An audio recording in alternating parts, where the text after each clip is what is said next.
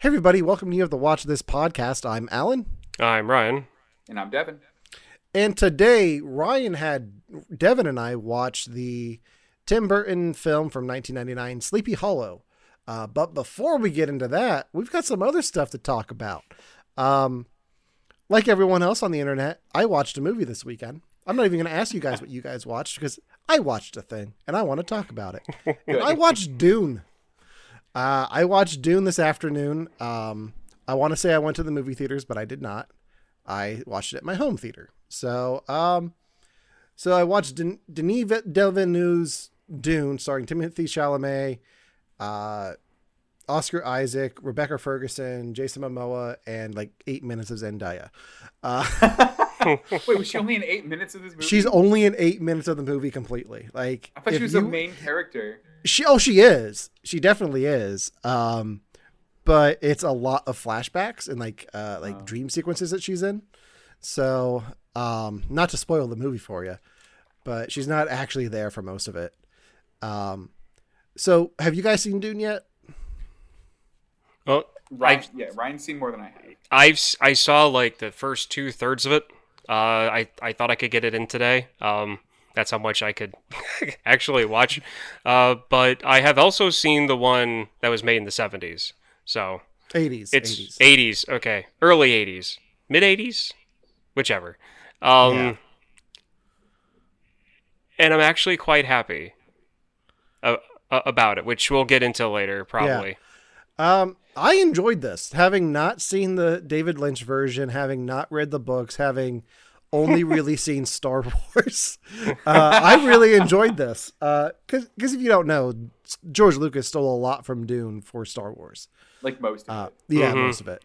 Um, there's an emperor in in Dune, and there's an emperor in Star Wars. That, that's just one thing. Uh, sand dunes being another. Uh, but um, the Jedi. I really enjoyed this. Uh, there there were a few few things that caught me off guard in this. One that I really enjoyed, one that I'm still kind of baffled by. The one that I really enjoyed was Hans Zimmer's score. I told you guys when I said I was going to watch this today that I was going to have my speakers all the way up and just inject that Hans Zimmer store, score into my veins. Yeah. And I did. What I did not expect was the heavy use of bagpipes. What? yeah. The oh, um, weird. the uh the the Oscar Isaac and Timothy Chalamet's family theme is like all bagpipes and it's awesome. I absolutely love it. Um but I wasn't expecting it. Like it's Hans Zimmer. I was thinking, bah, like like Yeah. straw, like long, deep tones. But no, there's just at one point there's just a guy with a bagpipe on screen. Yeah. and the What? score comes from Yeah. like, like it starts uh, like the music on screen, and then it just becomes the score as they arrive on on the planet with all the sand and the and the spice and all of that stuff. So is it like the um, Atreides theme? Yeah, Okay, that's the cool. Atreides theme. I I'm not I I've seen it once. I don't know names. Got it. Uh, I know Paul and I know Jessica. That's about it. Except for the second thing that that caught me off guard in this movie, and that's um, Jason Momoa's character name, which is Duncan Idaho. oh yeah, he plays Duncan. I thought Oscar Isaacs was gonna play Duncan. Oscar Isaac is the uh, is the dad. Oh, he's the dad. Oh, Yeah. he's the dad. Uh, and like I can I get that we're in a sci-fi world with where you got to make make like you got to come up with names for people. So I I was okay with like the Pauls and the Jessica and even Duncan. But Duncan Idaho, like Idaho as a last name just really caught me off guard because when I look at Jason Momoa, I don't think Idaho at all. nope, not even a little. Um but I think some like pasty accountant, yeah, like Dwight Idaho or something. Exactly. So like that name just didn't really fit, but it, that that so that caught me off guard. But otherwise, other than that, I really enjoyed this movie. Uh, I was relieved to see as I was watching it, they announced Dune Part Two. Because did they? Devon, I don't know if you know this about Dune, but at the beginning it says Dune Part One. Does it really? Yeah. it's it's only the Oh. first part. It's only the first half of the first book. All right, so something that I wondered is so I've I've read Dune and I've heard of the adaptation from the 80s and how bad it was because Dune is so dense. I know that the original one from the 80s starts with just a woman monologuing at you, mm-hmm. which gross. How does this version of the movie handle all of like the sci-fi just bullshit they stuff into the plot, like the Kishwa Haderach and all of the like the very like insane things that they have all of the time. having being new to Dune, I was able to follow along for the most part. Like there's still a few things that I'm iffy on that I can probably do more research on. I bought the book on Audible, so I'm going to probably listen to it between now and when part 2 comes out. The book's good. Um, the audio book's good. Yeah. Um cuz it, it looks like it has like a whole cast. It does. And they, they have like laser sounds, like pew pew, which is See, also that's- fun. That's what I love about audiobooks. Like that's what I love about the Star Wars ones because they do Oh, the, yeah. the score and the sa- sound effects and all of that.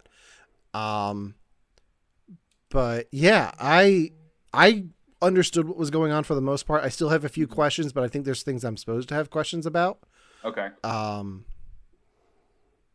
Ryan, what did you think what, seeing two thirds of it? I'm I'm ecstatic about it. I, Are I you? re- I, re- I really hope that this movie kind of taps the same vein that Avatar did with a lot of people, and just cause some ty- uh, uh, and just causes hysteria because you can see where the influence in Star Wars comes from. In this the way that they did it i feel Yeah. that the everything from costume design to the music i really hope that this inspires a who uh, a whole new generation of sci-fi fans and i see you know copies of this stuff in the next 30 40 years. Like it's t- to me i to me i'm putting it so far on, on that pedestal. And from seeing the 80s version of it. Uh, one, I take offense to Devon's eh without ever seeing it uh, firsthand uh, to actually make that Fair. distinction that it's Fair. gross. Totally Um, okay, so I defend Devon. I know Da- I, like from what I've seen in David Lynch it's a fair assessment. again, um, you haven't seen it either, so I'm not gonna you know take that with, with any know, salt at all. Ryan, if only there if only we had a podcast where you could Oh, make us watch true, movies. True, but there's so You much I need to. actually. I know, but there's so much other stuff I need to catch you both guys up on. Yeah, but So- Uh, well, we'll get we'll, we'll get to it. Well- Dune's on the list. Okay, Dune, good. T- Dune- David Dune's Lynch's on the Dune list, is on the believe me. list. Yeah, yeah. Good. I, I wanted Um, to see this one before I saw that one anyway, so it Okay. works out. Okay. Um, but I can definitely see where in the book, where David Lynch took stuff from the book, um, and tried to do his best to like recreate those scenes with the technology that he had. And but then I can also see where um, this new Dune, where it was taking inspiration from that movie and putting it on to this one. So it was those moments that I really enjoyed where it was like, oh, that scene's almost exact. I like this. That's Uh, very cool. One last thing I'll say about Dune is I wish I'd seen it on the big screen. I wanted to. Schedule wise, it just didn't work out. Uh, Yeah. But Ryan, if you are interested in going to see this on the big screen, prefer maybe even an IMAX, let me know and we'll set something up. okay. So this this is something that we should see on the big screen because I know that in the marketing they were like made for the big screen, and I was like, So- that's marketing to get you. so away from. It's not marketing. Well, the director his the director was one of the ones who was against the HBO Max release. Yeah. because they didn't really get a say in it. Uh, that Mm-hmm. was just Warner Brothers, uh, and Legendary Pictures was kind of caught off guard by that too. Um, he so there was a big push by the creative team behind it to get people into theaters and not to watch it on, H- on HBO Max, and rightfully so. Like I, I completely understand that standpoint. Um, and I, I, I regret not watching it on the big screen. Like I wanted to, but I have a pretty decent setup at home. The sound, sound wise, it was good. Uh, I didn't have to worry about like traveling. Like if I was gonna go see it today, I was gonna have to travel an hour to go see it. Um, You. but yeah, so I was like, it's it's not. Like it's probably worth my time. At some point, I'll probably just buy a ticket to go see it and then just not go, like just to like support it at the box office. I thought about doing that, like I just the the the guilt. Um, but no, I I really enjoyed it. I would definitely go see this on the big screen. Good. So Yeah, Good. I might have to do that then. Yeah, because there are some scenes, and Allen can probably think of a few, because I know I have at least two on the uh, th- th- that, that, that, that I could name that are made for a big screen. hmm because like I was watching and I'm like, okay, this needs I- to be on the big screen. I would definitely go see this in IMAX. So um, hopefully that happens. That would be cool. Um, Devon, how about you? Have you seen anything recently? I did, and I'm mad at both of you. Okay, let's let's talk. So I- let's talk about it. okay. This is just going to be group therapy session for me. All right, I saw Yes. Venom 2. I didn't listen to the podcast uh, or our episode of it that I wasn't on, and I didn't do it specifically because I know that you guys said, "All right, well, let's just hop right into it." And it said spoiler talk, and I went, "Well, I don't Mhm. want spoilers. I want to give this a fair shake, right?" All I had known about Venom 2 going into Venom 2 is that you guys went, "Yeah, yeah, it's it's better than the first one. It's a good movie." And I'm like, "Okay, cautiously optimistic." I hated the trailer. I hated the first one. Changed my mind, Venom. Uh, Venom did not change my mind. This was an awful movie. I, as an adult, I had never almost walked out of a movie like I almost walked out of this. Halfway through the movie, Romana turned to me and went, "This is awful," and I went, "This is awful," and we just agreed that it was awful, and it never got better. And I could pick out specific things, right? Like there were Okay. moments. So like the moment that we both turned to each other and said, "This is awful," was EDM Venom why did that need to happen? I look, I, I don't care EDM Venom. I just don't, right? But the part that got me was some of the writing was just terrible. Some of the character motivation made no sense. The stakes were just shouted by Tom Hardy at some point and then never addressed again. So, like, okay, so the conflict in Act One is that Venom wants to eat brains, right? Yes. And Eddie Brock will only let him eat chicken brains and chocolate, but he won't let him eat human brains. And Venom needs human brains, and Venom is hungry. That is always Venom's driving point. That just gets dropped. At no point does Venom address that, oh, now I have a good source of brain. The resolution of the plot isn't, oh, good, now I'm eating brain sustainably again and we found a way to make this shit work. No, the resolution of the plot is, I'm on a beach. That doesn't resolve anything from Act One. Venom isn't better. Tom Hardy isn't better. They're not better together. Just now they're on a beach and Venom's okay with it, I guess. I, I would argue that they are better together by the end of the film. Like they they do come to an agreement about what they're going to do together. Like they like part of like the the eating brains thing is one thing. I think the other issue that the two of them have in the first act is Venom wants to be out there saving people and using their abilities for good. Eddie's like, we can't do that because we have to lay low because of every people, all the people who died in the first film. Like, we don't want people investigating us. Um, and I think by the end of the f- end of the film, they strike a balance of okay, yeah, we will be the lethal protector. Like Eddie comes on board with that, and they agree to that. Um, so I, I think the eating brains thing was wasn't the ex- the the main point they were going for, but it was a minor thing. Like, I, don't get me don't get me wrong. Yeah. I, I agree with you. Like they don't really resolve the eating brains thing Yeah. to a point. Like he does get to eat a brain, and He he eats like a brain. yeah. And they mm-hmm. used the one F bomb they could have used in a PG 13 movie at that point. So I want to clarify something of what I said to you, and if I misled you, I apologize. I never meant It's to say I that this movie was good. Oh, okay. Yeah. I said what I what I believe I have said to you in all of our correspondence about this movie Uh-huh. was I liked it more than the first one. okay, fair. Fair. Uh, what I enjoyed more about this about this one is the the back and forth banter between Eddie and Venom. Uh, they're they're like it, it does get to be tiring at points, and uh, like this the the second act of this like the middle part of this film is a mess. Um, okay, good. but the the banter that we have between the two of them and their interactions in that first ha- first part of the movie where you have Venom drawing out the map and all of like their interactions and their even their fight in the in the apartment is a lot of fun for Mhm. me. Um uh plus you get Venom singing tomato tomato like I like Nope, didn't. Nope, that wasn't a benefit for me even a little bit. So that the fact that he was singing in the apartment made when he was at the EDM concert and picked up a mic. If he st- like, I was ready to get up and walk out if he started singing. I'm glad it was just a speech about how people need to get along. But okay, like I was like, okay, they set up and established the singing earlier. This is going to be the payoff. Oh no. I don't want to spend too much time d- d- uh, diving into things that we uh, talked about on the podcast. I think you need Did to you talk back about and- this? We talked about the EDM thing in the podcast. Okay, good. Mm-hmm. Good, We okay. We, we, we, we had a we had a deep conversation about what that scene means. Uh, Josh from Victims and Villains had a lot of things to say about it. Okay. Um, and because it's it's Venom's coming out scene, like that's him being like, "I am Venom." Like I don't need Eddie. Oh wait, I, I think I need Eddie. Like the way he's he talks, he kind of like convinces himself that this is what he wants, but it's not really what he needs. Like he needs Eddie. So So then this is probably a hot take from Devon. Dear Hollywood, I don't want a screaming character. I don't. I don't care that it's a well established mutant.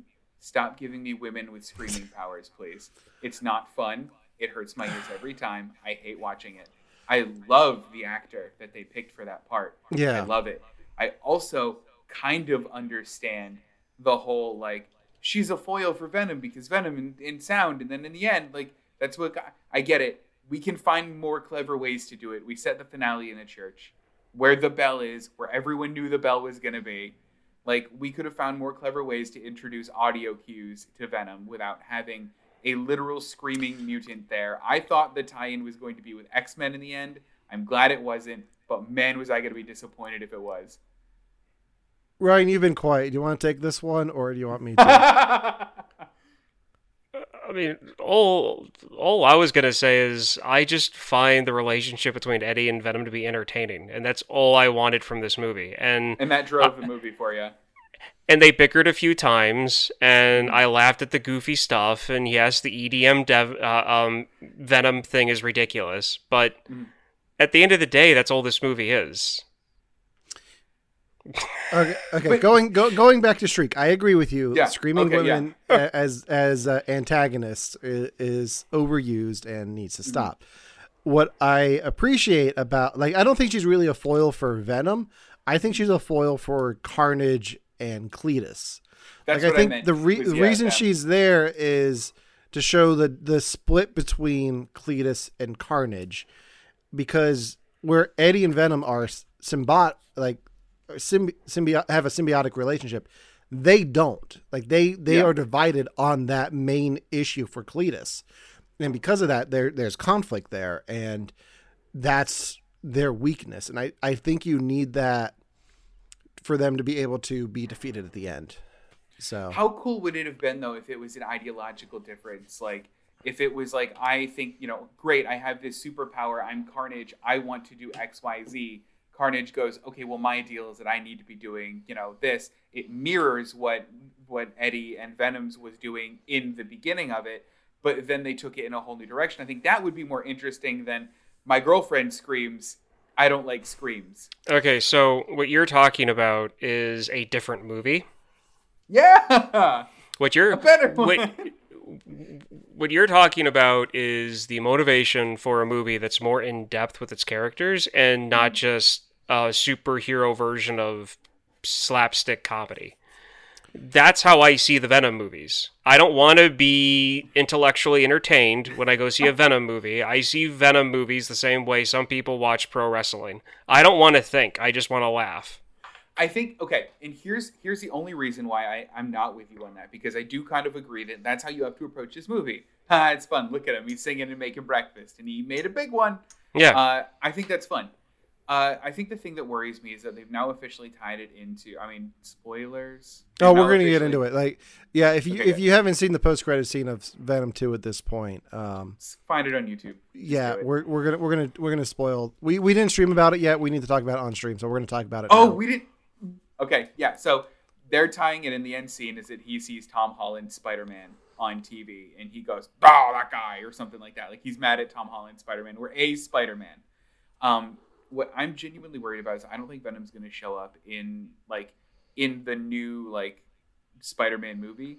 I think he's going to show up in the next one. That's going to be like live action Spider Verse because I don't think the new the next Tom Holland movie is going to be like live action Spider Verse. I think it's going to be Sinister Six, and then the next movie, the one that Sony produces that they haven't announced yet, is going to end up being the one with Andrew Garfield and with Tobey Maguire in it. Then why have then why do what they did in this movie uh, released Because- now? because I think Venom's going to be the point of view character for when they all cross over. And I, I'm really worried that Spider Verse is going to be a Venom movie, Okay. and, there, and that's there's how a, you balance the Spider Men. there is a lot to unpack there. There is. It's, Um, it's it's taking a lot of assumptions, but Okay, I'm so worried yeah, that Venom's going to okay, be a bigger part so in this. so oh my god, I I don't know. I mean, All right. So your your your main thing right now, and we'll, we'll talk about it. Let- let- Let's Yeah. let's talk about this because this is important to get out of the way before December. Actually, Yeah. before the the new trailer for Spider-Man No Way Home is supposed to drop any minute now. Uh, Oh, shoot. Like a, a- any day now, we're going to get it with the new uh, Variety or Empire magazine or whatever ha- doing their featurette on it. Um, oh yeah. so you don't think Venom's going to be in No Way Home? I think that Venom is going to play. If, if he's in it at all, he's a very small part in it. Like he's not a big deal in it. Okay. I think he's part of the Sinister Six. Interesting. Is he's not like a founding member of it? Is he? He's not, but um, they're not really going with the comic book origins of the Sinister Six either. Nah, that's fair. So, that's fair. um, I think the fact that he's, I think the the main argument for me that he is going to be in this movie is the way they handle the release schedule for this movie. Okay. Um, we were supposed to get Morbius before this. Morbius is Oh. yet to come out. Morbius was supposed to come out like a half a year before Venom 2. Venom Wow. 2 g- got priority before No Way Home for a reason. And I think that Okay. reason is you have to see Venom 2 to set up No Way Home. like why Tom? Like why Tom Hardy's there? In Yeah. That movie. Okay, I mean, I can I can definitely see that. I I think I'm just worried that they're he's gonna have a big part in the movie. Okay, I don't want so to have a big part. this is where I was going to be talking about prior. Like, this is where my issue with your leaps of logic went to. Um, Venom being in either one of these, you know, this Spider-Man movie or the next one, it's not going to be a Venom movie. Okay. If he's think in there, and whether it be part of a Sinister Six storyline, whether it be part of a Sp- Spider Verse storyline, he's going to be a character in a Spider Man movie, meaning the slapstickiness is going to begin and end with him, with that style of it. So what I'm getting from you is you're mm-hmm. afraid that you're going to get one of these Spider-Man movies. It's going to be in the hands and in the complete style of one of the Venom movies, and it's not because that's not the way this. Any other time they've ever brought in mm-hmm. another character into one of the other characters' franchise, like they bring Thor into an Iron Man movie, or they Yeah. bring you know Ant Man in, in, in, in, into Captain America, it still have it still has the feel of a Captain America or Iron Man movie. It's not Yeah. a it's Just it's not a them. Thor movie. You're you're You know what? You're becoming too panicked on it. I need to take a pause for a moment. The the Ant Man and Captain America analogy with Venom and Spider Man, very good, Ryan. Like I like I didn't think of it like that at all. Like that's such a great comparison because because he's right. Like it it it's still going to be a Spider Man movie. Yeah. Um, like that that hits the nail right on the head. Like that. Well, I mean, here's, ah. here's my thought with it though. So, right, you are Sony Studios. You are borrowing your own character back from Disney. You cannot lean heavily on Tom Holland because technically, Tom Holland's version of Spider-Man isn't yours to do something with. You have Andrew Garfield's Spider-Man, which the public doesn't like as much. You have Tobey Maguire's Spider-Man, which hasn't been doing anything for years. So you have three Spider-Men that you're going to base your Spider-Verse movie off of. One of which, the most popular one right now, you can't use. How do you frame that movie in a way that makes sense? Oh we happen to have this franchise of a anti-hero who's trying to do good who is funny in sa- some of the same ways that spider-man is funny. We could have them cross over with him and fight something bigger but you have that act 2 conflict right built into that. So fun and games of you know spider-men teaming up to fight venom who's actually a good guy then you have the act 3 resolution of them all working together at the end it can still be that Venom point of view movie because that slapstickiness does kind of fit some of Spider-Man's traits if you only see the glimpses of him that aren't also him being Peter Parker and having Peter Parker drama, which that's how you get them all on screen. That's that was my logic with it. Is is how are they going to even do this? So you you don't think that No Way Home is a Spider Verse movie? I don't. I think No Way Home is a Sinister Six movie that leads into the Sin- the Spider Verse movie, and I think it makes sense because I think this is why Sony Okay, was so okay with giving Spider Man back. using your own logic jumps against you. Do it. Do it. Do it. Do it. Marvel's still going to have a huge hand in a Spider Verse movie. Sony isn't going to be calling the shots. I see. I don't know. I I think that that's. I think that they don't need to. Like I think Sony will have a big hand in the Tom Holland version of whatever happens in the Spider Verse movie. But I think the creative control for Tobey Maguire and for Andrew Garfield is going to go to Sony. Also, I want us to play this movie back in January, or play this conversation back in January, so I can yell at myself. Okay, so right now, Devon, you're at the standpoint of No Way Home is just a Sinister Six movie, and the other two Spider Men are not in it. Yes. Ryan, what do you think? I I don't really have a prediction. Okay, here's here's what I'm thinking. I think they are in it. I think the the the uh, the talking points that have come out in the recent interviews about this movie, all all signs point towards this being the Spider Verse movie. It's, it's supposedly it's going to be two and a half hours long. They're comparing it to Endgame. The director quote was quoted as saying, "This is the this is Spider Man's Endgame." Like Weird. they're they're putting it all on the table for this. Um, they're looking at at it as a conclusion to this trilogy of Tom Holland films. So I don't know what that means for the future the future of his version of Peter Parker. I hope he stays in the MCU, but there's a chance that he'll either be in the MCU and split off into Sony, or Sony's going to be integrated into the MCU. I don't know how it's going to work. Um, we actually really don't know what happens to Venom there at the end. Like, was he brought into the MCU or did the universes merge?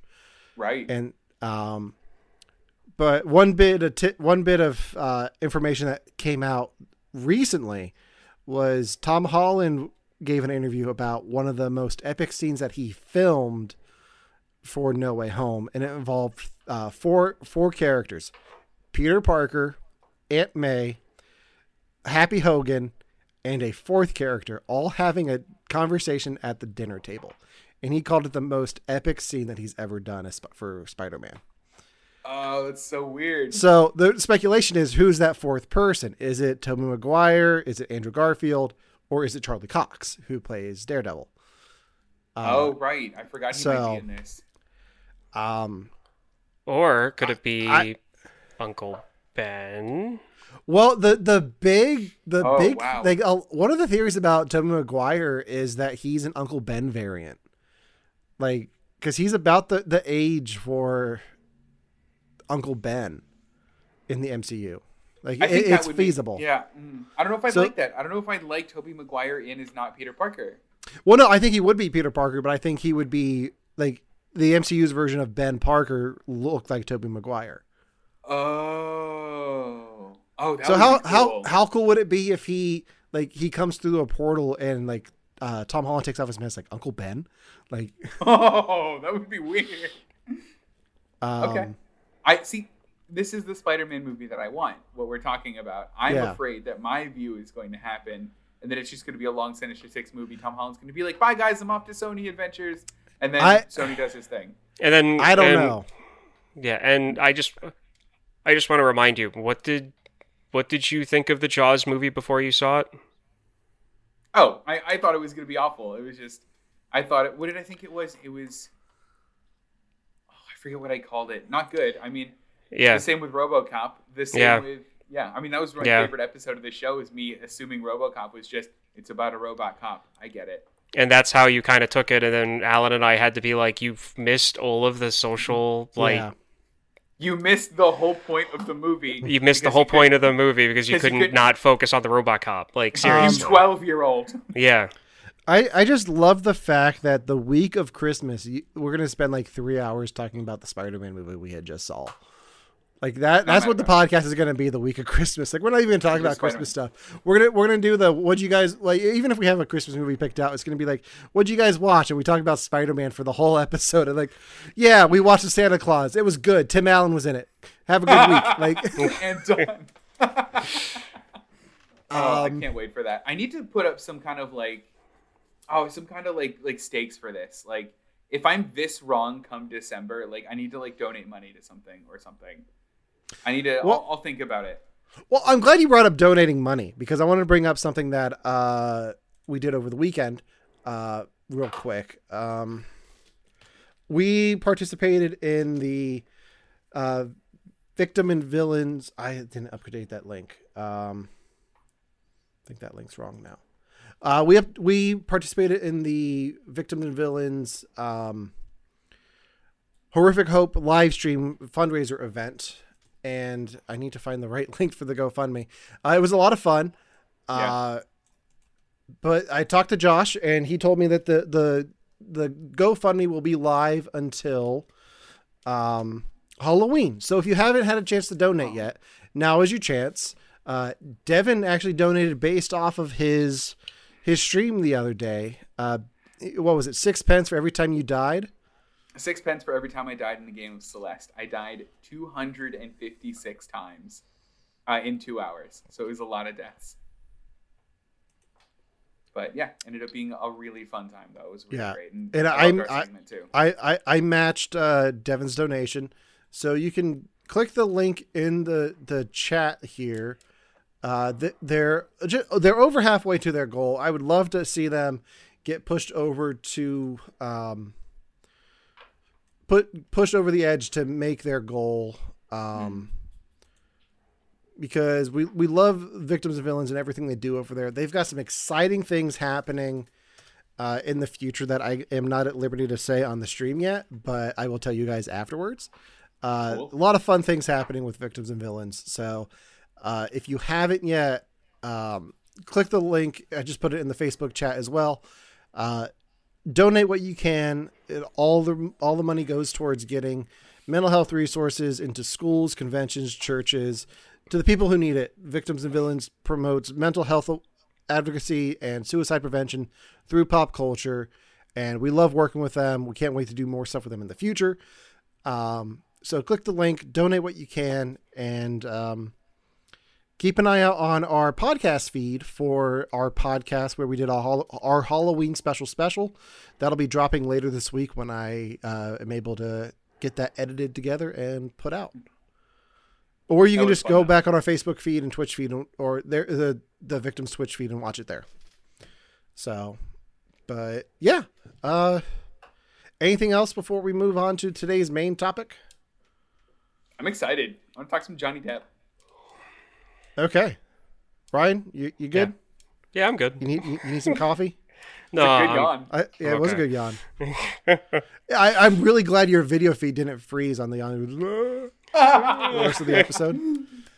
All right, so today's main topic is the 1999 film by Tim Burton. I I don't know why I'm slipping into Walken. Oh wait, yes I do.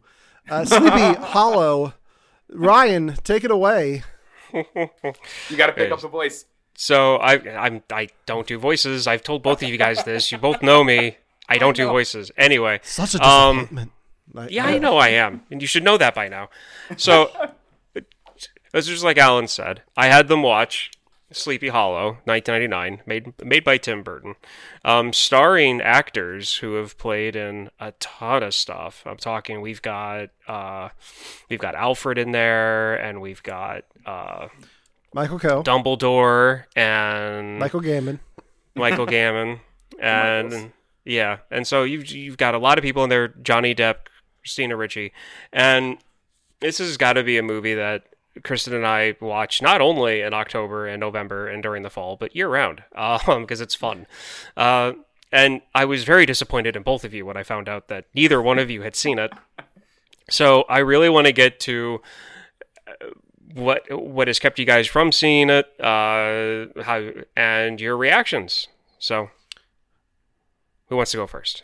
Devon, you go first. Yeah, uh, you know, I genuinely don't know what kept me from seeing this. I I just it was one of those movies that like I was always vaguely aware of, and I was like, I should watch that sometime.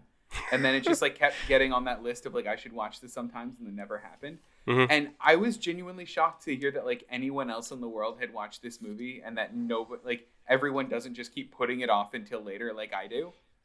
Like I asked Ramon, I'm like, would you like to watch this with me? She goes, I've seen it so many times. I'm like, I didn't know even know you watched it once. So that's why I loved it. I really loved it. This movie is Halloween for me. Like I'll, Yeah. I'll be adding this to my Halloween rotation because it's just want to see Johnny Depp bump into everything that you associate with Halloween. There he is. Go. I thought it was wonderful. Okay.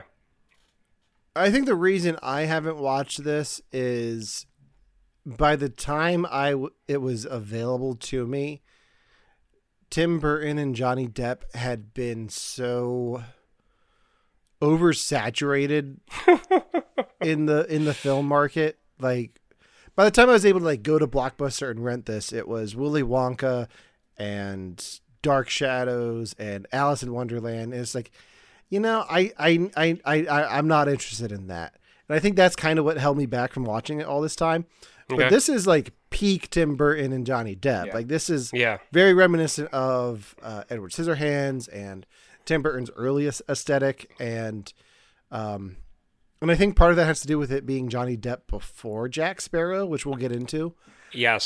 Because there's like there's like two two levels of Johnny Depp. Pre Jack Sparrow and post Jack Sparrow, and th- Yeah. like that's that's the line. It's a very hard line, and you can definitely see the difference. Um, but no, I I enjoyed this. Um, I'm really trying not to slip into Walken. I don't know why it's just coming out. I, like, I enjoyed it. Okay. it's good. Oh, okay. Okay. so I was gonna wait to talk about Walken until a little bit later, but let's just get into that. Um, Okay, Since I got a neither picture one of already. I got a that, picture. that's already. fine.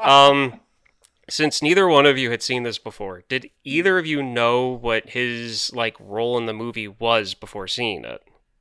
No. No, no clue. Okay. Okay, so this has got to be one of my favorite Walken roles that he's ever done, which is almost a shame because he has like no lines in this at at all. It's just physical acting. yeah. Um so were you guys surprised to see him play the role that he does in this? Um do you feel like this fits him because this is one of those things where like I I've never seen him do something like this before because to me, Christopher Walken is this character or the dad in Hairspray, and there's no in between. What a range! Not the line I would draw for Christopher Walken, but okay. I so I think Walken having such a so like Walken's only really in this for two parts. yeah, Like his or, the horseman's origin story and at the end. Um I think the rest of it is just a stunt guy on a horse. Like that's not Christopher Walken. Um yeah. I've got a story about that that Oh, you guys it- are gonna love. okay. But I think I think part of it like it it is a small part Yeah, i- in the scale of this movie. And I think part of the reason it's Christopher Walken is he worked with Tim Burton before. And I think one of the things about Tim Burton is a lot of actors are very eager to work with him again, whether it's uh, Danny DeVito or like not even just Johnny Depp, but Danny DeVito, Jack Nicholson, um, and Christopher Walken. Like anyone who was in the Batman movies is very eager to go back and work with him again. Oh. Um, so I think when he got the call, like, "Hey, Christopher, do you want to be the headless horseman?" He's like, "Of course, why not?" so See, this wasn't too much of a stretch for me because I think my first introduction to, to Christopher Walken was in View to a Kill, the 1985 James Bond movie. So I was like, yeah, of course he's the Okay. bad guy. That makes sense. Okay, so um, about him getting this role, uh, he. It, it, it- just like Allen said, once actors work with Tim Burton, they really want to do more stuff with him, and that was the case with him. He wanted to be, you know, he he wanted this character to play, you know, the headless horseman. Um, and it wasn't until after he got the role that he told them, "Yeah, but I, I don't know how to ride a horse." oh no.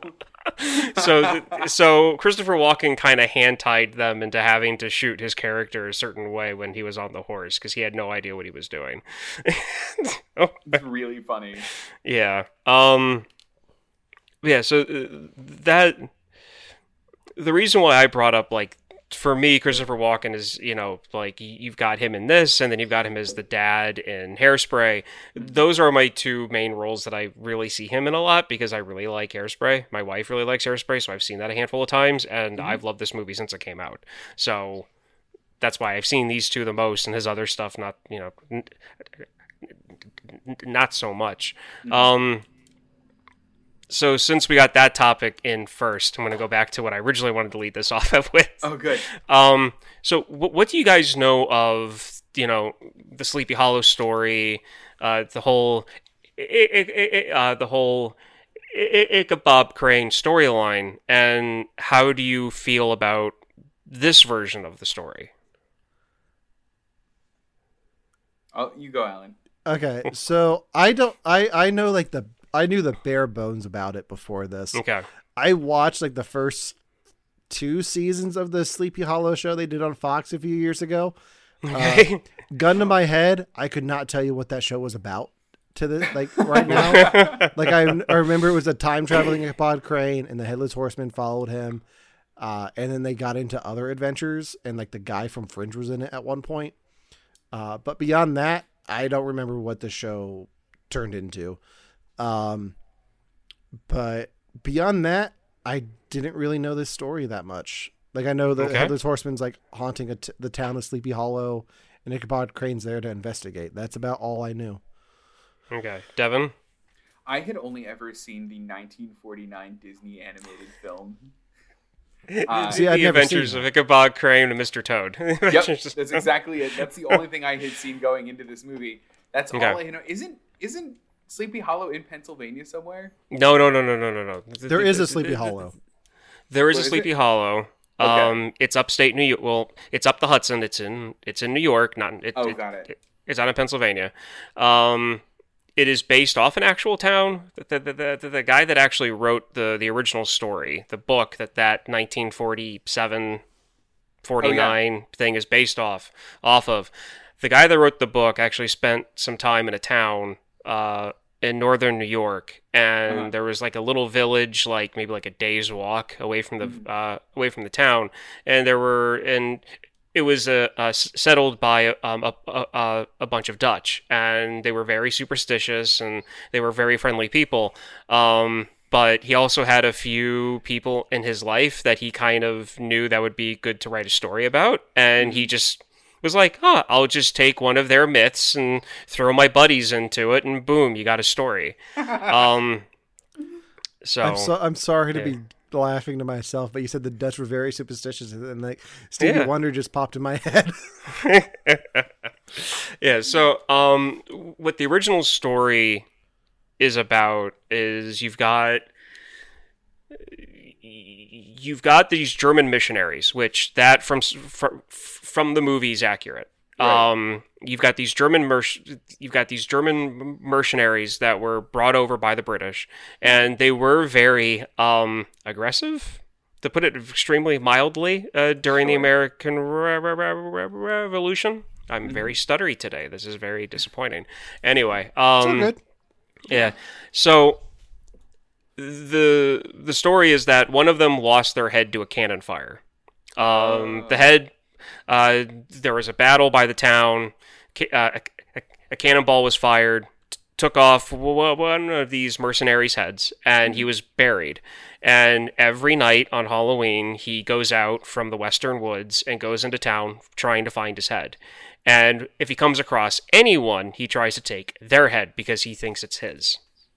Got it. Okay. And so that's where, um, and then from the cartoon, from the Disney cartoon, just like in the story, if you get across the bridge to get outside of like town, you, the horseman can't follow you. And that's why he throws the, the pumpkin head ac- uh, across the bridge, which the scene in Sleepy Hollow is an, is is basically an exact copy of the scene from the animated Yep. movie. Um, so there's that. But Ichabod Crane is a school teacher, falls in love with the uh, not Baron. That's Dune. I was watching Dune. I thought Baron um, of the of the richest farmer's daughter and pursues her. And then you've got um, uh, Commander Rico from Starship Troopers there is the uh, wannabe love uh, wannabe the wannabe love interest. I was Yeah, like, Allen- okay, this is why Ryan made us watch this movie. The guy from Starship Troopers is in it, Um, and I I love that's the one that Yeah. you actually like point out by name. Like, like you listed a few of the other ones. You miss some big ones uh, when you listed all the characters at the beginning. But you're like, no, Oh, no, we're talking talk about the guy lot. from Starship Troopers. Starship Let's forget the fact that yeah. the Emperor is in this. Oh yeah, no, no, no. I mean, there's, I mean, yeah, no. There, if you go through and look at all of the older guys that are in it, which we'll get to, um, they're like kings of Hollywood.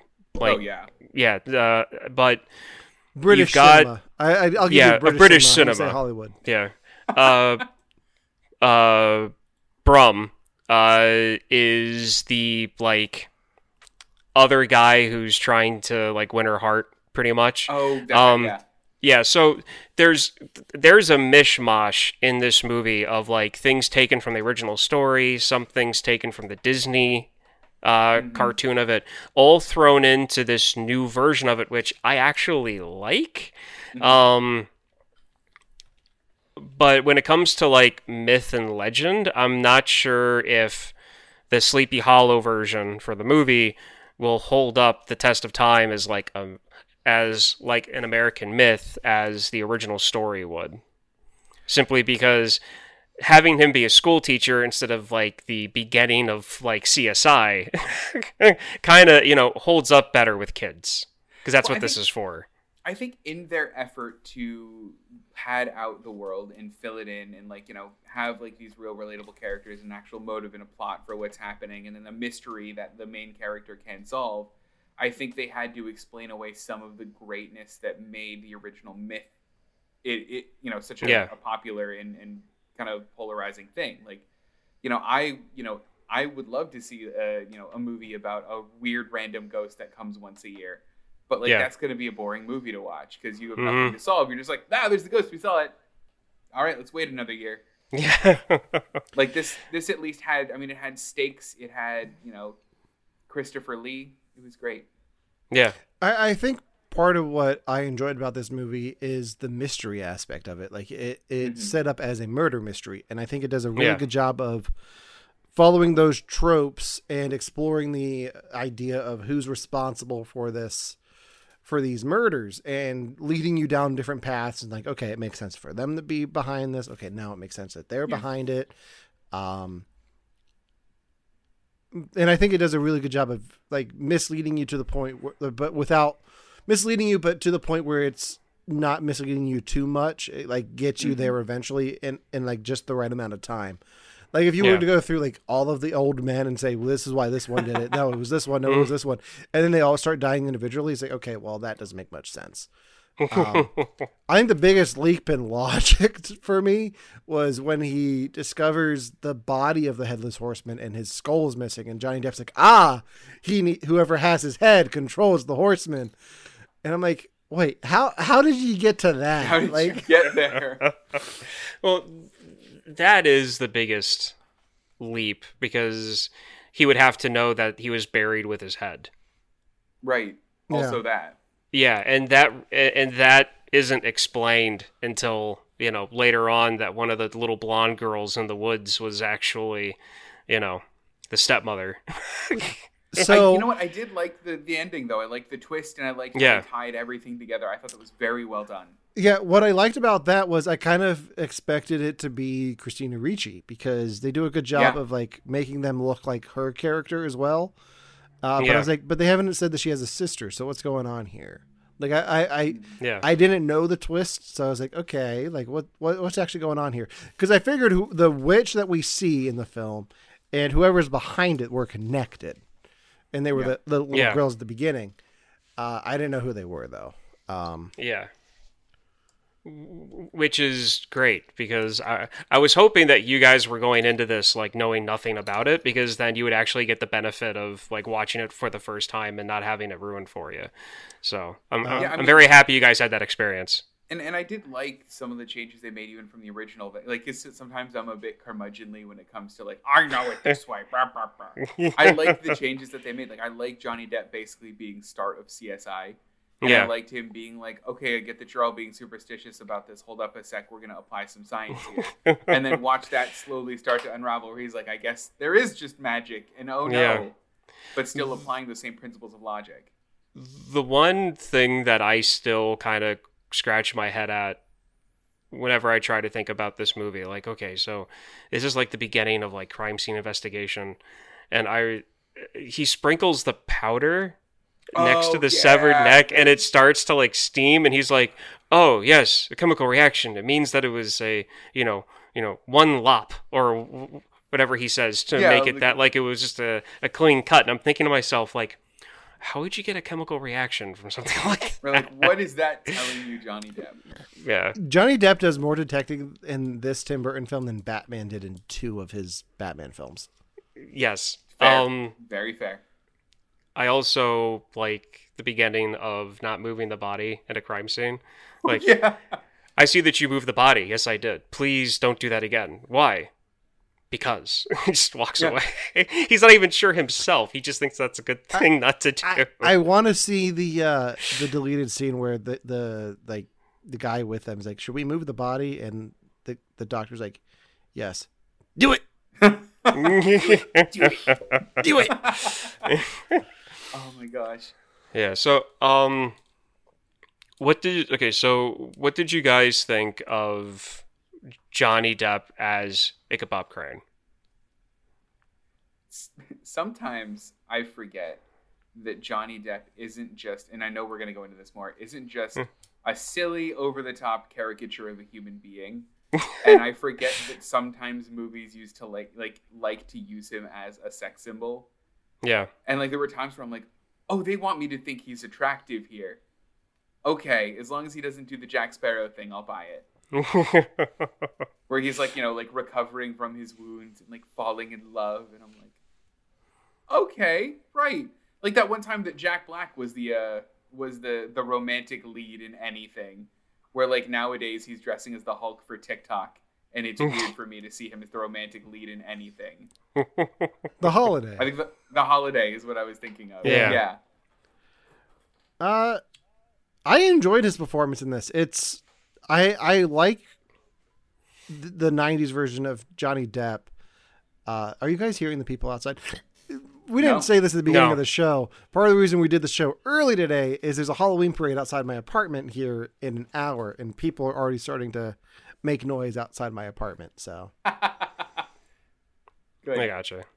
um, Okay. no, I I enjoy Johnny Depp uh, at this level. Like I enjoy his performance in this. Uh, the um, the looks that he gets, like the terrified looks, are fantastic. Like the yeah.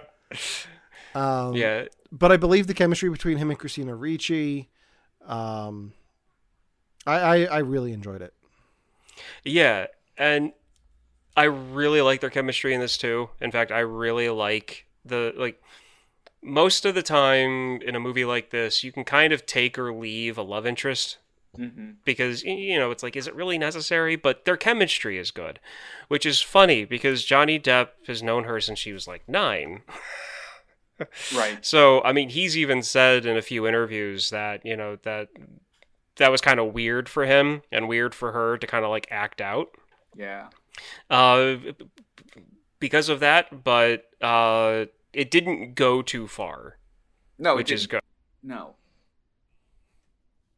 Hold on, I have a Devon thing. I'm so sorry, but I have to bring this up. I will Good. always, always, always find a line in a movie that I don't like. Pick Okay. a movie, I'll tell you the line. What was my line in this movie? And I don't know. I, I'll probably end up be paraphrasing the first bit of it, but I definitely got the punchline right. Okay, was it when he um when he woke up after he was attacked? Like he didn't have a head. No, no, it wasn't it. But you're right scene. Absolutely Okay. right scene. I knew it was something It- in there. it's when he goes something like, "Oh, I believe you have a bit of magic," or "Oh, I believe you're a bit of a witch yourself," and she goes, "Why would you say that?" He goes, "Cause you've bewitched me." Oh, guys! Oh, Oh, guys, I cringe so hard. Oh. And fine, every movie's allowed bad lines. I don't care. It doesn't ruin my enjoyment of this movie. so I will be muting that section in the future. I, I I'm a bit disappointed that there wasn't a line in this movie uh, after the horseman gets his head back, I was really expecting a line from Christopher Walken like, "Sorry, lost my head there for a moment."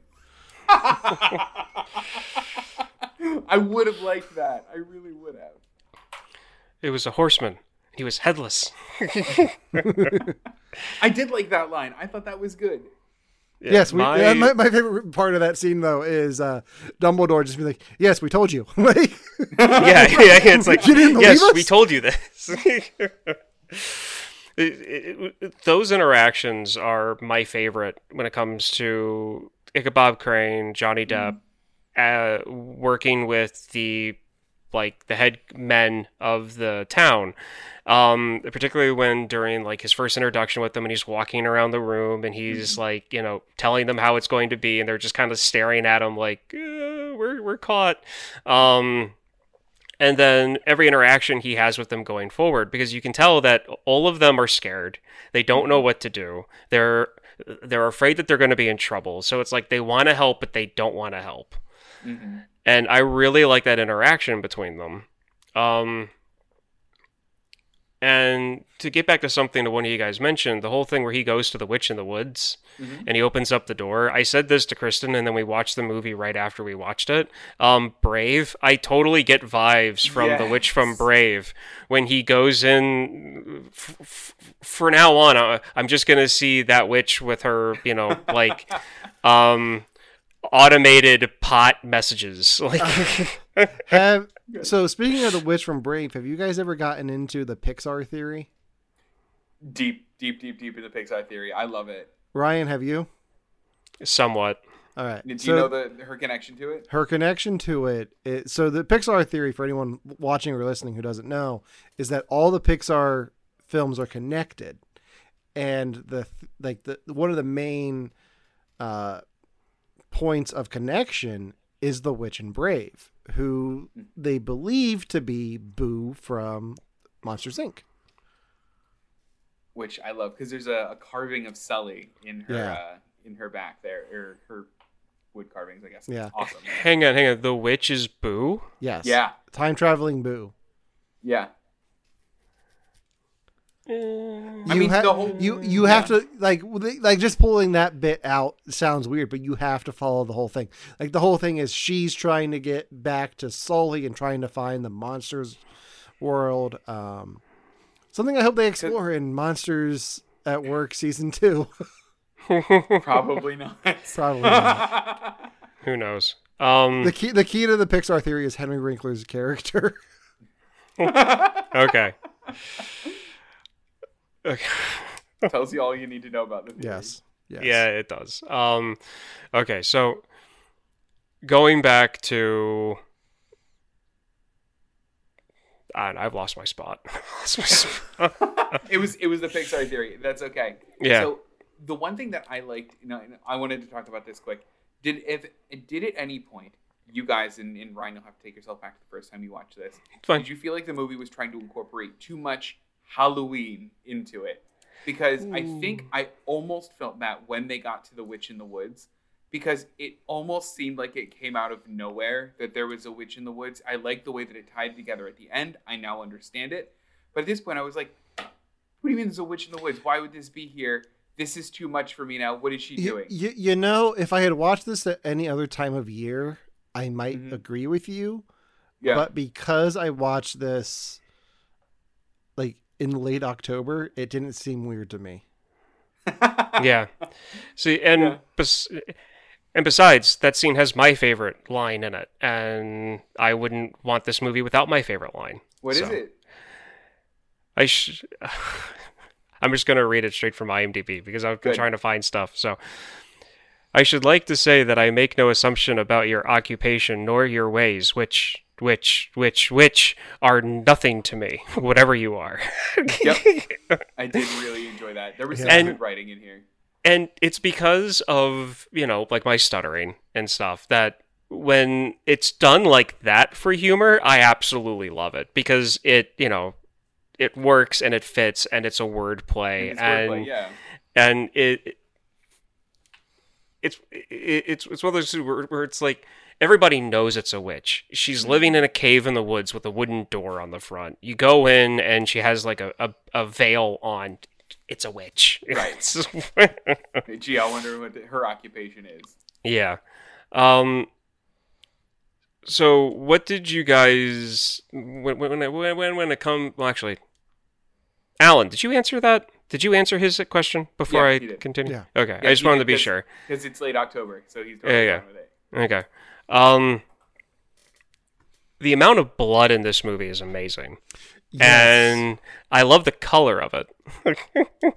no, I was. I know say, it's weird. Like having just watched uh, like something called "Let There Be Carnage" and there not being any carnage in it.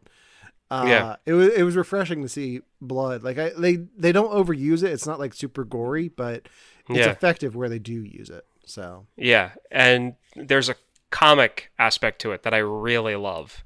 So, but Yeah. Devon. Well, there was an aspect of it too that I think that the movie showed some restraint when it came to the blood that I thought was actually a really interesting detail, where everyone that the the horseman beheaded like didn't have blood. Anytime his sword cut them, it was a clean cauterized cut.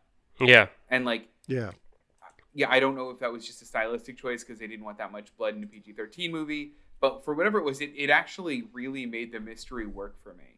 Like I, Yeah. I really thought that was a clever way to do it, and I thought it was cool. Now, one of my favorite aspects of how they use the blood, I mention every single time we watch this movie, and Kristen gets annoyed by it at this point. Um, it's when he does the uh, uh, it's when he does the autopsy of the uh, of like the first woman who gets killed, um, and she's she's dead, she's stiff. You can tell that they're like holding her like a board, and they place her on the operating table, Mhm. and they he forces them to leave and he comes out covered in blood and they show blood squirt on his face. Like she's been dead for a week. Yeah. and it's one of those things where it's like rigor mortis what blood does when a human body dies. Like that's not how that works. And then he comes out just drenched in dried blood and i just i laugh every single time because like that's not how this works. But this I mean, at the same time like it's Yeah. it's movie it's sleepy hollow it's kind of a comedy. So i mean you've got that but i really wish blood trees were a real thing that'd be so much fun Okay, I want to. I want to. First off, gross. That is the grossest part of the movie for me. Is that blood tree? It didn't not gross me out every time it was on screen. If we have a second, I want to talk about the ending. okay Okay, so what what happened in the ending? Because the way that I like saw the ending, uh, headless horseman gets his head back. He understands who is controlling him. He runs over. I think her name's Lady Van Tassel. yes uh, runs over to Lady, gallops over to Lady Van Tassel, picks her up. Like she wakes up, he bite kisses her, and then they go into the tree together. Like Yeah. I want to know what the next five minutes look like for that newly minted couple. Like, Uh, are, is is he just like really bad at kissing, and that's why there was blood? Are they a couple? Is he gonna kill her? Like, I don't know what's going to happen next. I mean, look at his teeth. They're like razor razor blades. Like, like they're filed to a point. Um, so I think that like I don't know, like I think that's where the blood comes from with the kiss. My impression was that they rode off to hell. yeah Okay, okay. Yeah. So it's not gonna be a, a good next five minutes. no it's not like Yeah. she's No, they're, they're on the highway to hell.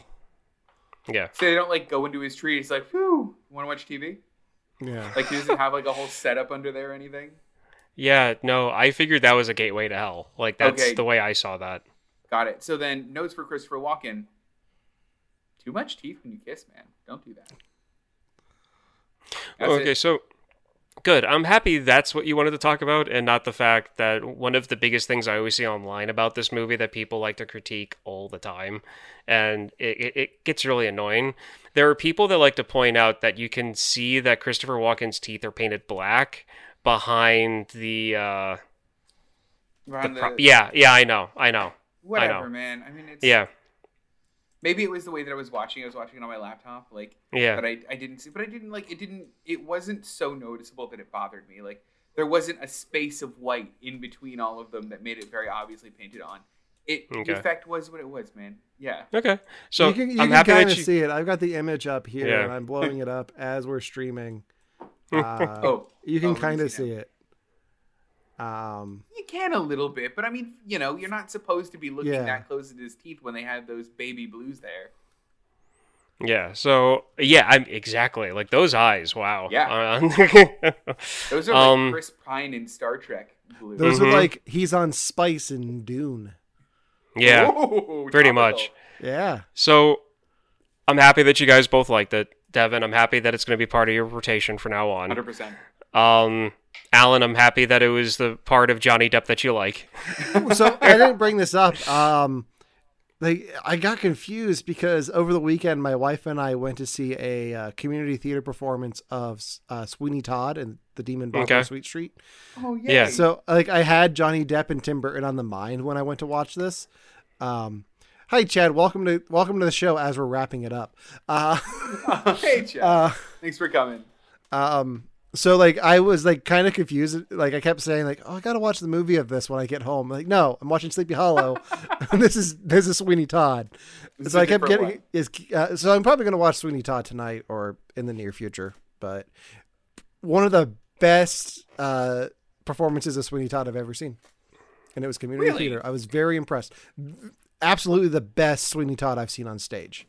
Uh, he- the the actor That's cool. I don't know his name. What uh, was um was phenomenal. Um, yeah, we started early because of Halloween parade. Yeah, you can go back and watch watch the stream, chat. It's okay. Um, we're just happy you're here.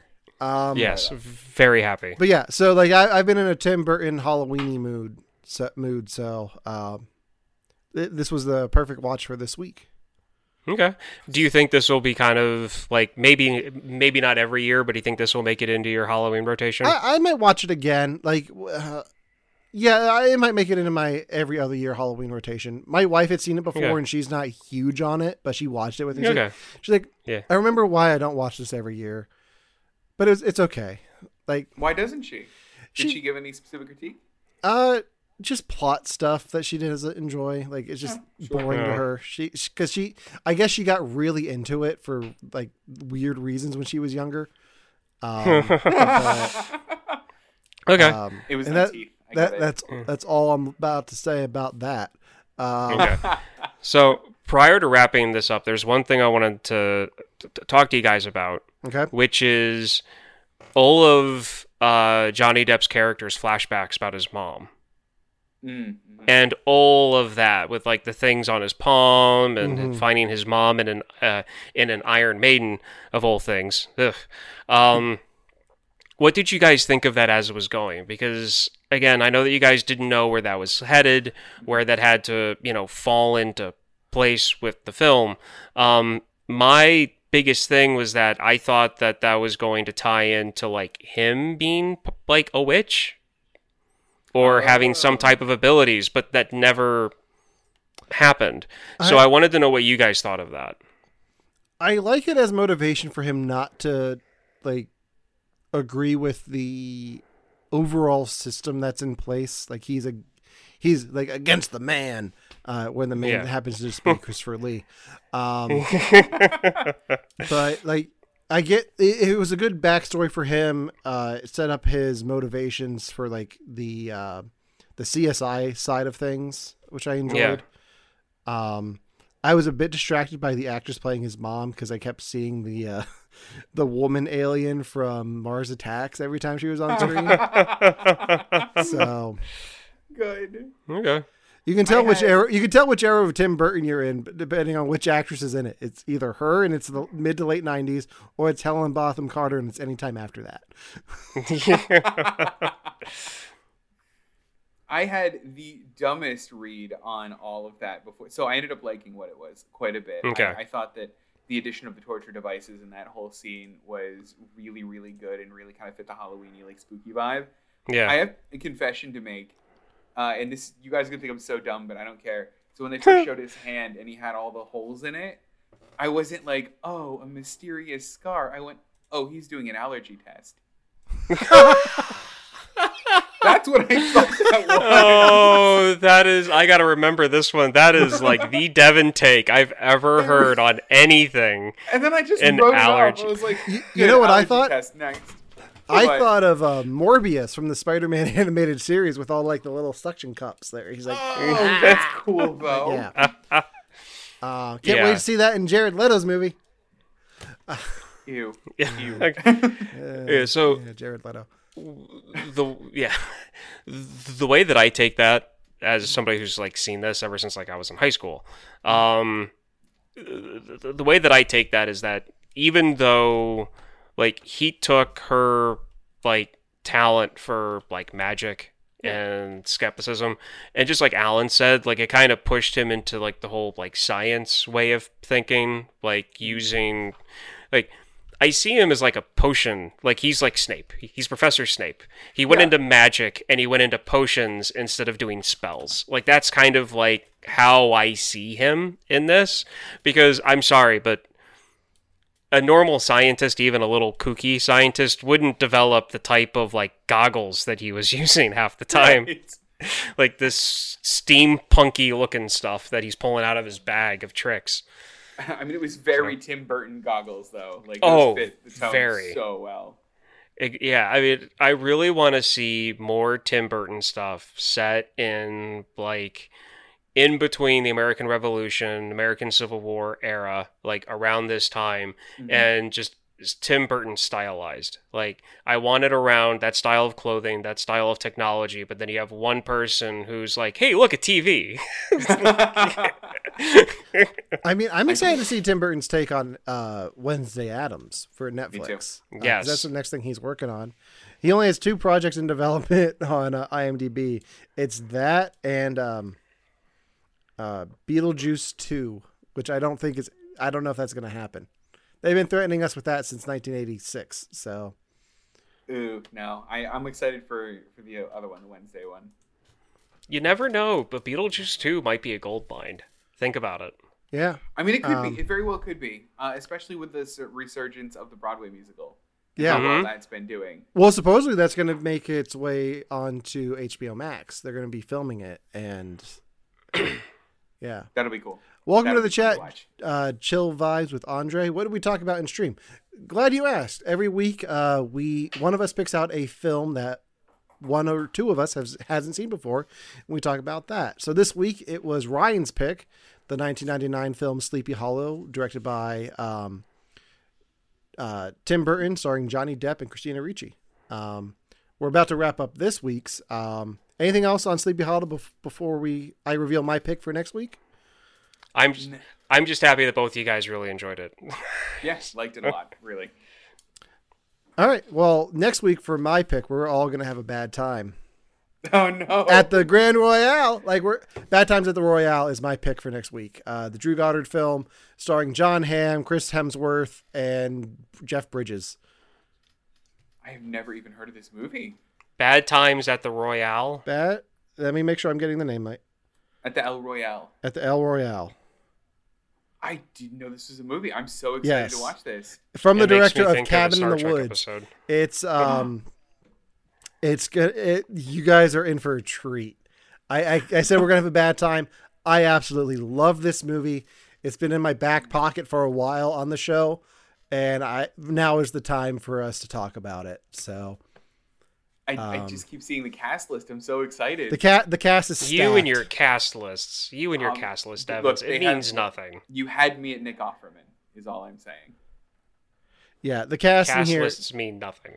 Oh, Ryan, I think you're gonna enjoy this cast. There there are a lot of people whose names you might not recognize, but faces you will. Okay. Um, so I think we, we we said something, Devon. You said something at the top of the show that I think we need to uh, set stakes for now because it's been bugging Yeah. me this whole time. Um, so if you missed the beginning of the show, Devon is adamant that Tobey Maguire and Andrew Garfield are not showing up in Spider-Man: No Way Home, and he's willing to do something Something. something. What like because we might know that they're in this movie before before the movie comes out. Like they they That's may fair. We need confirm it in the next trailer. stakes pretty soon. Yeah, we need to set stakes now. So what are you willing to do? Now hold on. I'm saying they're not in it as in like they don't have a part in the movie. If they are in the end credit sequence, I don't want to count this. Can we can we agree on that? Yes, no, I I I I understand that. You you don't think Okay. they're going to be a major part of the film. No, no. I think that this film is going to end up being set up for the Spider Verse Sony film that happens in an indeterminate amount of time. That's what I think. Okay. I'm trying to th- come on the stream wearing drag. I think I have an idea. oh no, what is It, it? it it doesn't have to do with wearing drag. Devon, do you own a black suit? I do. Okay. Do you remember that scene in Spider-Man 3?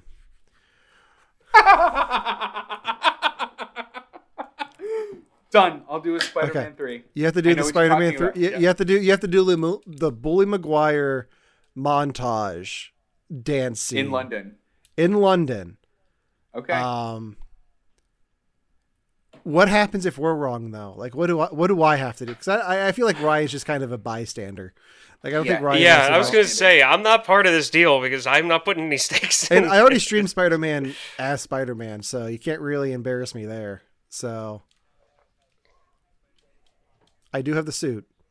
which is yeah, which, which definitely definitely helps this. What is a good I've actually- Spider-Man thing? I've actually got the mask right here. If you missed it uh, over this over the weekend over on Victims and Villains channel, I uh, I live streamed Spider Man Two in my Spider Man Two suit. So, um, yeah, Okay. Here's what I want you to do. I want Okay. you to do if if you do this, I want you to I'm going to say record, right? And then we'll we'll have it as a bonus thing for our stream.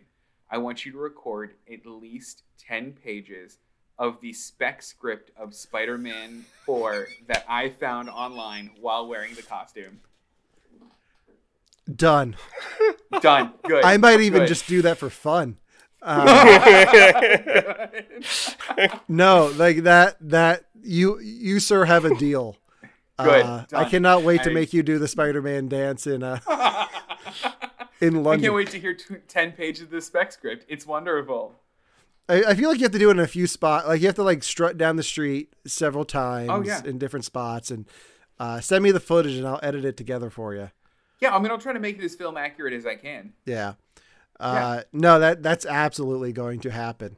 Um, how sure you are that I'm going to lose this bet. I don't think I'm going to lose. I, I, what if we're both wrong? I feel like if we're both wrong, Ryan has to do something. Ryan, Ryan picks, or Ryan picks what we both have to do because we're both wrong. If we're both wrong, we both do what we both do it. How's that? Like, if we're Done. both wrong, like We both have to do our things. Piccadilly Circus, baby. Yeah. Places. Yeah. Um. So I yeah, think it would be great if you were on that giant Ferris wheel they have in London, and you were in with a bunch of random people, and you just started breakout dancing in- it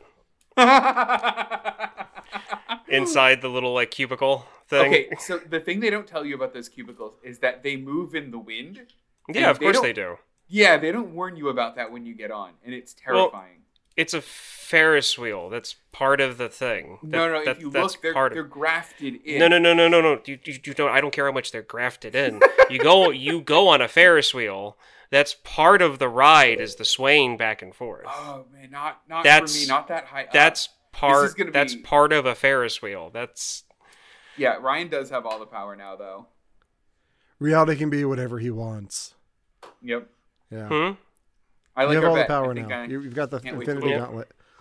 Um, I think that does it for this week's show. Uh, I cannot.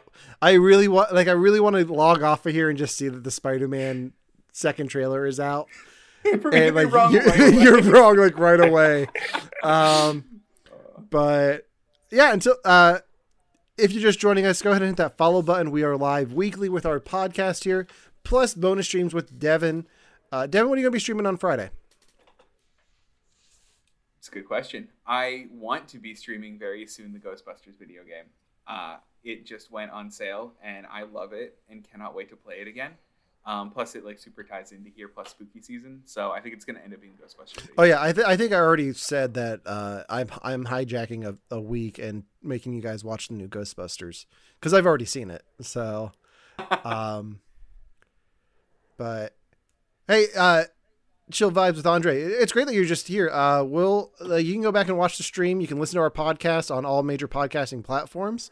Uh, we're on Apple Podcast, Spotify. Um, anywhere you'll get podcasts. We're on Facebook, Instagram, YouTube. Um, so Devon, Devon, what are you streaming this week? Have you decided? Yeah, it's Ghostbusters. Oh, you are doing Yeah. Ghostbusters. Okay, you Yeah, said something nailed it. else earlier. Did I? I'm sure I did. Dead I'm by sure I Daylight. said something. It is Dead by Daylight. Chad, I'm so sorry. Yes, it's Dead by Daylight on Friday. You're right. Yes. Chad, I apologize. I am Yeah. the worst. Uh, I I'm so focused on what's gonna happen on Sunday with me that like every day leading up to it is just nothing. What is Sunday? Yeah, you know what? Check out next week's podcast for uh, the We Watch This section, and you'll find out what I watched on Sunday. Ooh. Okay. It's so, it's gonna be so cool, guys. I can't freaking wait. Um. All right. Um. Besides that, next week we'll be talking about bad times at the El Royale. Um. For you, for you have to watch this podcast. I'm Allen. I'm Ryan. And I'm Devon. I'll finish up. We'll see you next week or sooner. Whatever suits your fancy. I love how defeated Ryan was when we did the voice. Like he he was just like just end the show like, already. oh, Like, God, I, I. I'm tired of it. Like, Uh, ju- just end it already. You're still on. Why? Why are you still doing Christopher Walken? I like Because because we can.